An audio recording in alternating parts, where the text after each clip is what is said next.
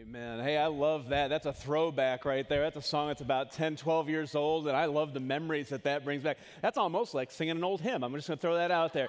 Some of you guys are like, hey, I've never heard that song before. That's because we haven't sung it for about a decade. I just need you to know that right now.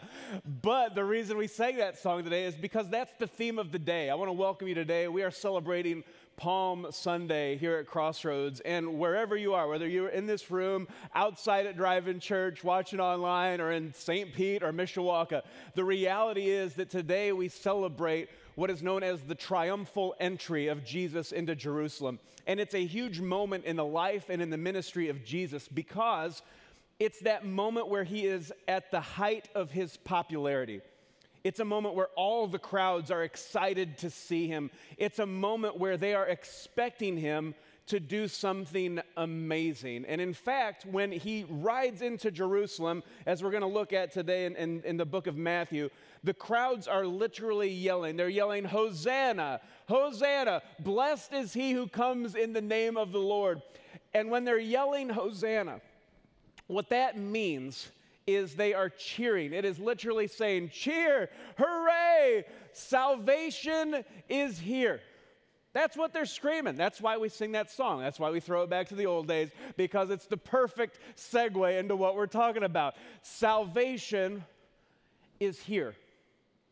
That is what we celebrate on Palm Sunday. But what's crazy about the crowd in that moment, Jesus at the height of his popularity, What's unbelievable is that the crowd in that moment, as great as Jesus was, as popular as he was in that moment, they did not fully grasp the salvation that he brought to them. And today I just want to make sure that we are awake. Because when we are awake, we become alive to what God is doing, to the way He is moving, to the way that He is drawing us to become more like Him. I want you today to leave awake to what it means to the reality that salvation is here, what it is that Jesus has done for us so that we don't miss out on a single thing. What I love about the setup to this story is the story of Zacchaeus. As we just read through that during our worship set, and as we're talking about that today, there's a reality in Luke chapter 19 as Jesus is, is going through Jericho to get to Jerusalem one of the last interactions that he has before this great triumphal entry into Jerusalem is with Zacchaeus. And I don't know if you noticed in the story of Zacchaeus, but when Jesus walks under that tree, he looks up at, Z- at Zacchaeus, who is an outsider. He is an outcast. Everybody hates Zacchaeus because he has cheated, he has lied to, he has swindled, he has manipulated every person in that crowd. He has taken advantage of them. Nobody likes Zacchaeus, all right? Like nobody likes you. And then there's Jesus who sees him up in that tree and he stops in the middle of the chaos, in the middle of the celebration, in the middle of the crowd, and he says, Zacchaeus, I have to go to your house today. We have got to grab lunch, my friend. I need to talk to you. That's an astonishing moment for everyone in the crowd. Everybody's irritated. They're grumbling, mumbling. Why is he, why is he going to go spend time with Zacchaeus? Doesn't he know who he is? He's a swindler. We hate him.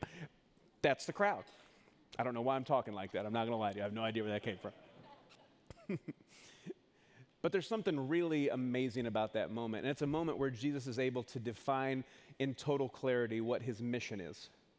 Because in Luke 19:10, Jesus says very profoundly, I came to seek and to save those who are lost. I want you to consider the ramifications of that. That is Jesus' sole purpose as to why he came to planet Earth. He came to seek and to save that which was lost. And I want to encourage you today to, to wake up to the reality that Jesus is here to seek you out. All right? You got to wake up. Wake up now. Listen, I get it. I'm a pastor. When I speak, it's like a soothing lullaby, it just puts you to sleep. I get it. I get it. I think I could make a lot of money just reading sermons to kids, like a lullaby, like some kind of podcast I need to develop that you just turn it on when you need your kids to go to sleep at night. There's Pastor Tim preaching a sermon. Oh, yeah. Let, point number one of 117. Number one. And then that kid's asleep in like two minutes. I feel like that's a, that's a, that's a moneymaker. I'm not going to lie to you. That could, that could work.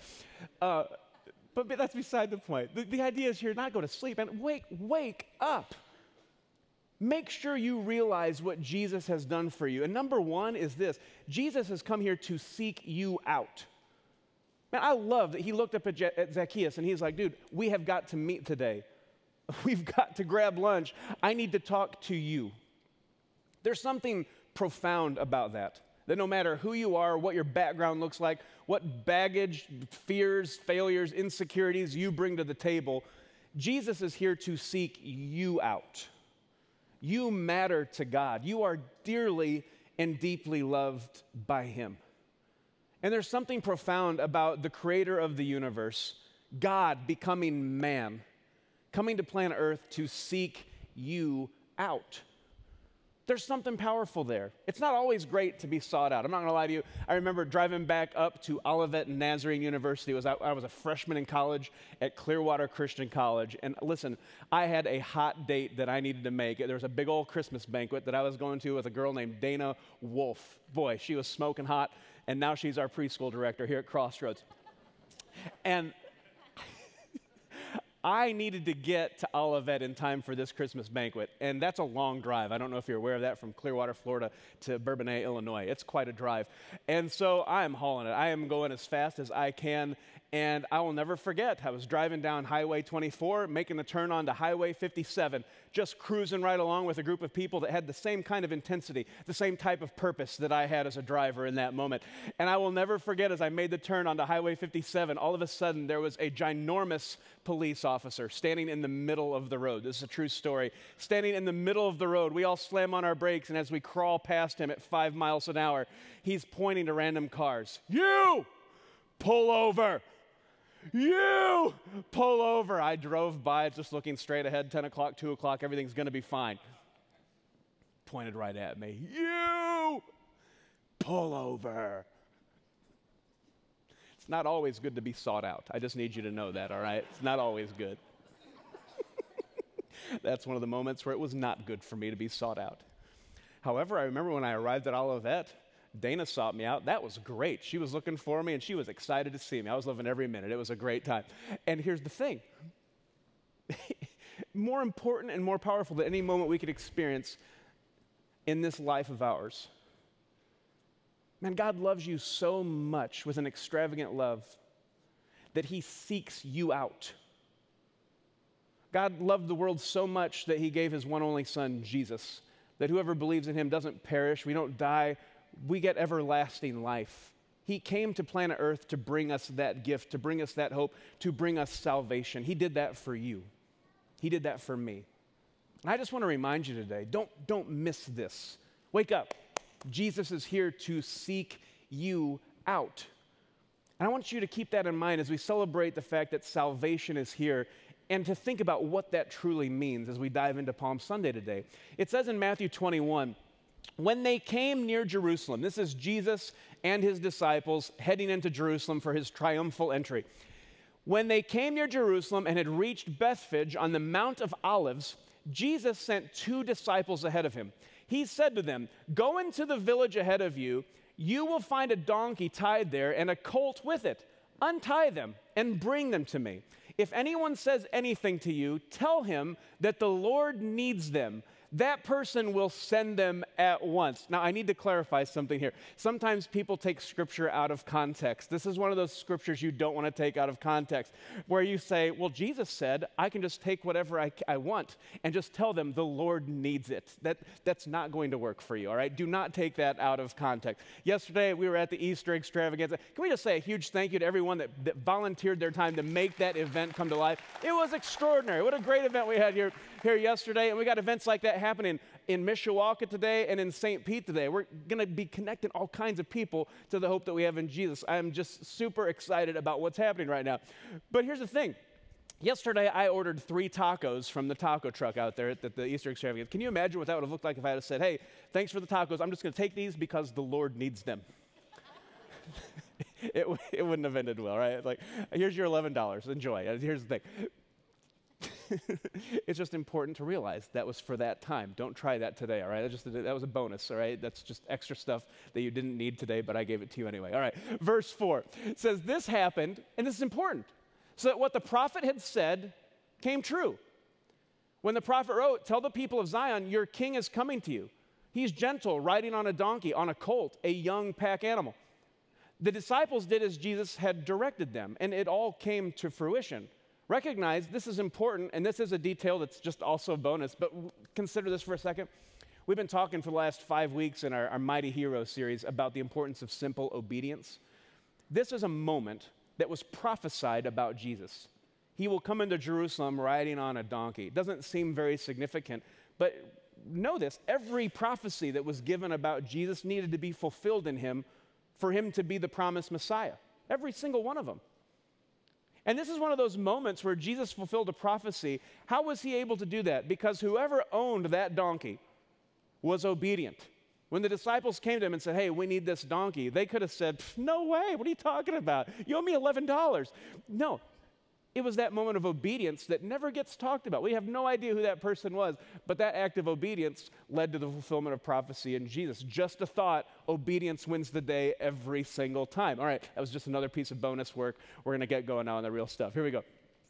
As Jesus is riding into the city, it says they brought the donkey and the colt and put their coats on them for Jesus to sit on. Most of the people spread their coats on the road Others cut branches from the trees and spread them on the road. The crowd that went ahead of him and that followed him was shouting, Hosanna to the Son of David! Blessed is the one who comes in the name of the Lord. Hosanna in the highest heaven. When Jesus came into Jerusalem, the whole city was in an uproar. People were asking, Who is this? The crowd answered, This is the prophet Jesus from Nazareth in Galilee. This is an unbelievable moment for Jesus. Again, he is at the height of his popularity.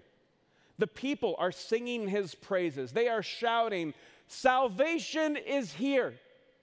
Hosanna to the highest heaven. Blessed is he who comes in the name of the Lord. Salvation is here. And I want you to wake up again today because Jesus came here to seek you out, but he also came to save you. And I hope that you're leaning in today to what that really means, to the life that He brings us. Because the reality is, I, I, want you to circle this. The reality is, is that all those people, those crowds that had gathered around, they're singing his praises. They're yelling, Salvation is here. They've seen his miracles. They've seen him do extraordinary things. They've heard him speak. They recognize that the anointing of God is on this person, but they haven't fully grasped what that means. Most of the people in this crowd, when they say salvation is here, they're thinking this is our promised Messiah. For hundreds of years, we've been looking forward to this moment where the prophecy would be fulfilled. This Messiah is going to save us. But all they could think about was maybe a reality where this person could save them from the Romans who had overtaken the Israelite nation. All they could see was someone who could help them form a revolt and gain their freedom back as the people of Israel. They had not wrapped their mind around the fact that the salvation that Jesus was bringing was eternal. It was so much more than just the temporary, the here and now. It had so much more depth. It was based on so much more love. What Jesus was about to do then was more than they could ever hope to comprehend or imagine. And that salvation is here. I, I hope that you embrace that, that you lean into that in your life. Because when you encounter Jesus, it changes everything. Jesus came to seek you out, He came for you. And He came to bring you salvation. And it's salvation for your soul. I mean, when you recognize that Jesus is here to seek you out, that He cares for you, that your life matters to Him, I mean, that brings you a joy. That's a joy that's unspeakable. I am dearly and deeply loved by God. I am His child. He places His name on me. I matter. And then when you realize that Jesus has come to save me, to give me hope for today, hope for tomorrow, hope for eternity, life, life to the full, there is nothing that compares to that. Not a single thing. It says in Hebrews 6, we have this hope, this hope in Jesus that is an anchor for our souls. It is firm, it is secure. There is nothing that rattles that, there is nothing that shakes that. Salvation is here. Romans 15, 13, one of my favorite prayers in the Bible, Paul writes, May the God of hope, may Jesus himself fill you with joy and peace as you put your trust in him. May you overflow with hope by the power of the Holy Spirit. All of that, the, the joy, the peace, the hope that everyone is looking for, we find it in Jesus. In fact, I would contend with you today that Jesus is the answer to all of those deep questions that we have in life. When you wonder, where do I come from? Why am I here? What is the purpose of my life? What is my destiny? Man, Jesus answers every single one of those difficult questions that we as, as humans grapple with. I think about my origin. Where did I come from? When I put my trust in Jesus, when I believe that I was fearfully and wonderfully made by God, that I've been made in His image, that I am His child, and I know where I come from. What's my identity? I'm a, I'm a child of God. That changes everything. You talk about purpose and meaning. Well, I was created by God, I was created for God. He's created me to do good works that He planned in advance for me to do. I'm here for a reason. I'm here to make a difference for eternity. Thinking about my future, my eternal destiny, God's got that one under control too. My hope is in Jesus. My hope is in eternal life because I have been saved. I am offered this hope, again, that is an anchor for my soul. It is firm and it is secure. Don't miss out on what Jesus has done for you. When we say salvation is here, that changes everything. What's crazy is that the people in that moment missed it. They didn't realize what Jesus was bringing to the table. But what's even more incredible is the reality that Jesus doesn't stop there. He came to seek you out, He came to save you. But check out how He interacts with the people in this moment, knowing full well that He's about to be crucified by these same people. He's about to lay down himself as a sacrifice. It's a greater sacrifice than anyone could have ever imagined, anyone could have ever conceived. In this moment, it says, blind and lame people came to him in the temple courtyard, and he healed them. All the outsiders, all the outcasts, all those who were downtrodden and broken. Those were the people he surrounded himself with says that when the chief priests and the experts in Moses' teaching saw the amazing miracles he performed and the children shouting in the temple courtyard, Hosanna! Salvation is here! The Son of David! They were irritated, which always amazes me. How can you see all the miracles of Jesus? How can you witness that with your eyes? And instead of being overwhelmed and filled with wonder, you're irritated. Well, it's, it's because you're filled with pride, It's because it's all about you. You're not getting the attention you want. It doesn't match up with how you think it should be. Our pride, it blinds us to what Jesus is doing. They're irritated. Says some of the Pharisees among the crowd said, Teacher, rebuke your followers for saying things like that. Why are you letting them praise you and say salvation is here? Listen to this response by Jesus. This is fantastic. He replied, If they kept quiet, the stones along the road would burst into cheers. That's a pretty good comeback. I'm not going to lie to you. That's pretty solid. Don't ever get into a war of words with Jesus because, well, he created everything and he's going to own you. You just need to know that. What an incredible moment, though.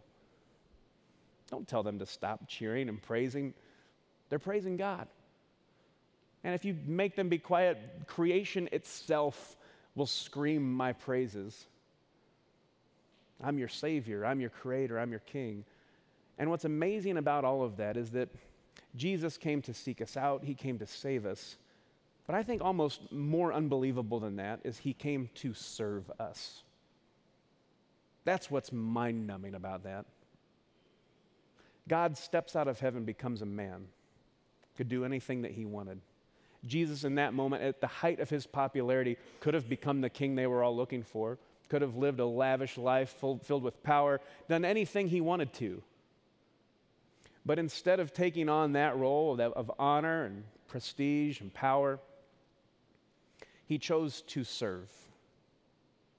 He humbled himself. At the height of his popularity, when anything was an option, Throughout that week, he would stay laser focused on his mission.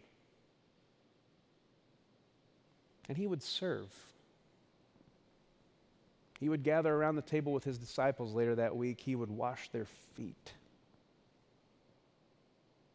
He would break bread with them and say, This bread is my body, which is going to be broken for you.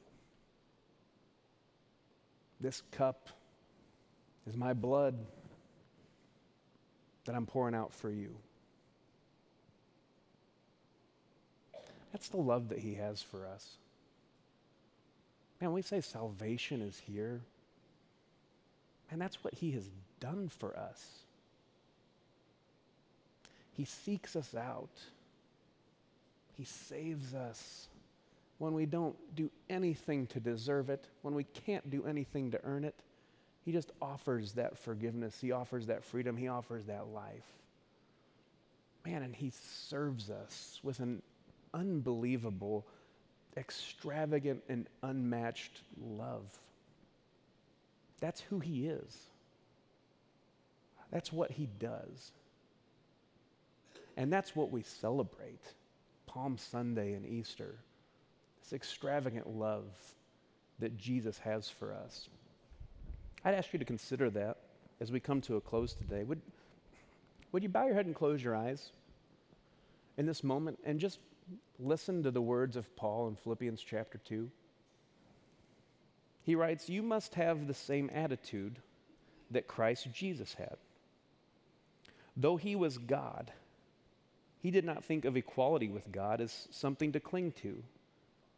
Instead, he gave up his divine privileges he took the humble position of a servant and was born as a human being. When he appeared in human form, he humbled himself in obedience to God and died a criminal's death on a cross. Therefore, God elevated him to the place of highest honor and gave him the name above all other names. That at the name of Jesus, every knee should bow in heaven and on earth and under the earth. And every tongue declare that Jesus Christ is Lord to the glory of God the Father. Salvation is here. Jesus has come to seek you out. He's chosen to save you. He's chosen to serve you. And with your heads bowed and your eyes closed, I would just ask that you draw close to Jesus in this moment. Give him thanks for what he's done for you. Praise him for the way he's changed your life. Think about how your life has been forever changed by encountering his love. But I want to end where we started today because this is too important to not address. Jesus walks into Jericho he sees Zacchaeus up in that tree, the outsider, the outcast. And he looks him in the eye and he says, Zacchaeus, I have got to spend time with you. We have to grab lunch. We have to talk.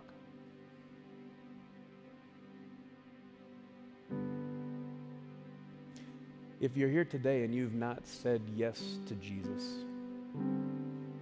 I want you to know that he is seeking you out. He loves you with an extravagant love. He's chosen to serve you. In Revelation chapter 3, it says Jesus is standing at the door to your heart, that he's knocking on that door. And he says, I'm asking that you would open up the door to your heart, that you would let me in.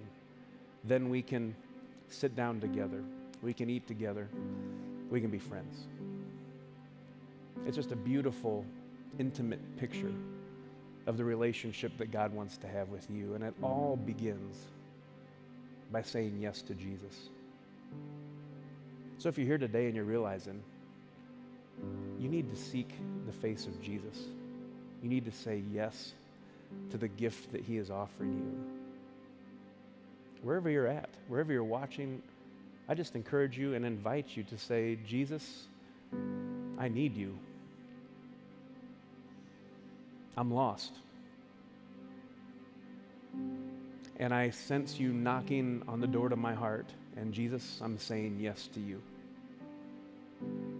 And I'm opening the door. I'm inviting you in. Jesus, forgive me. Forgive me of my sins and make me new. I want to tell you right now if that's the cry of your heart, then salvation is here. You are alive. You have been set free. I would love to celebrate that with you today. If that's a decision that you've made, come see us out in the lobby. Let us know. We want to celebrate that with you, give you a free Bible, help you take the next steps in your faith because your journey with Jesus has just begun. We want to celebrate that with you. But I want to take that to another level. You're here today and you've said yes to Jesus. You've already done that. I want to encourage you with the next step in your faith, and that is baptism. That's you saying, I have decided to follow Jesus. That's you taking a next step of obedience. God asks us to identify as followers of Him, and baptism is that sacred thing that He's called us to do. And next Sunday, Easter Sunday, where we celebrate the fact that Jesus is alive, we're going to be baptizing all kinds of people. And I would love to celebrate your changed life, celebrate what Jesus has done for you. And so I would encourage you today, in the strongest terms, say yes to baptism. Take this next step in your faith, and let's celebrate in the biggest way possible next Sunday that we are alive, that we have been set free, that salvation is here because Jesus has chosen to seek us out. He has chosen to save us. He has chosen to serve us. Don't be unchanged by that love. Embrace His love and become more like Him. Jesus, we're thankful today for who you are, for the incredible love that you have for us. We praise you in this moment and we just say, Jesus, in you, salvation is here. And so we thank you for your love. We praise you today because you're worthy. There is no one like you. You are the King of Kings, you are the Lord of Lords. And this week, as we remember and we reflect on the sacrifice you have made so that we could experience eternal life, we just ask God that you would help us to seek your face, to draw closer to you, and to continue being transformed into your image. God, we love you today and we give you thanks. And we pray this in your holy name. Amen.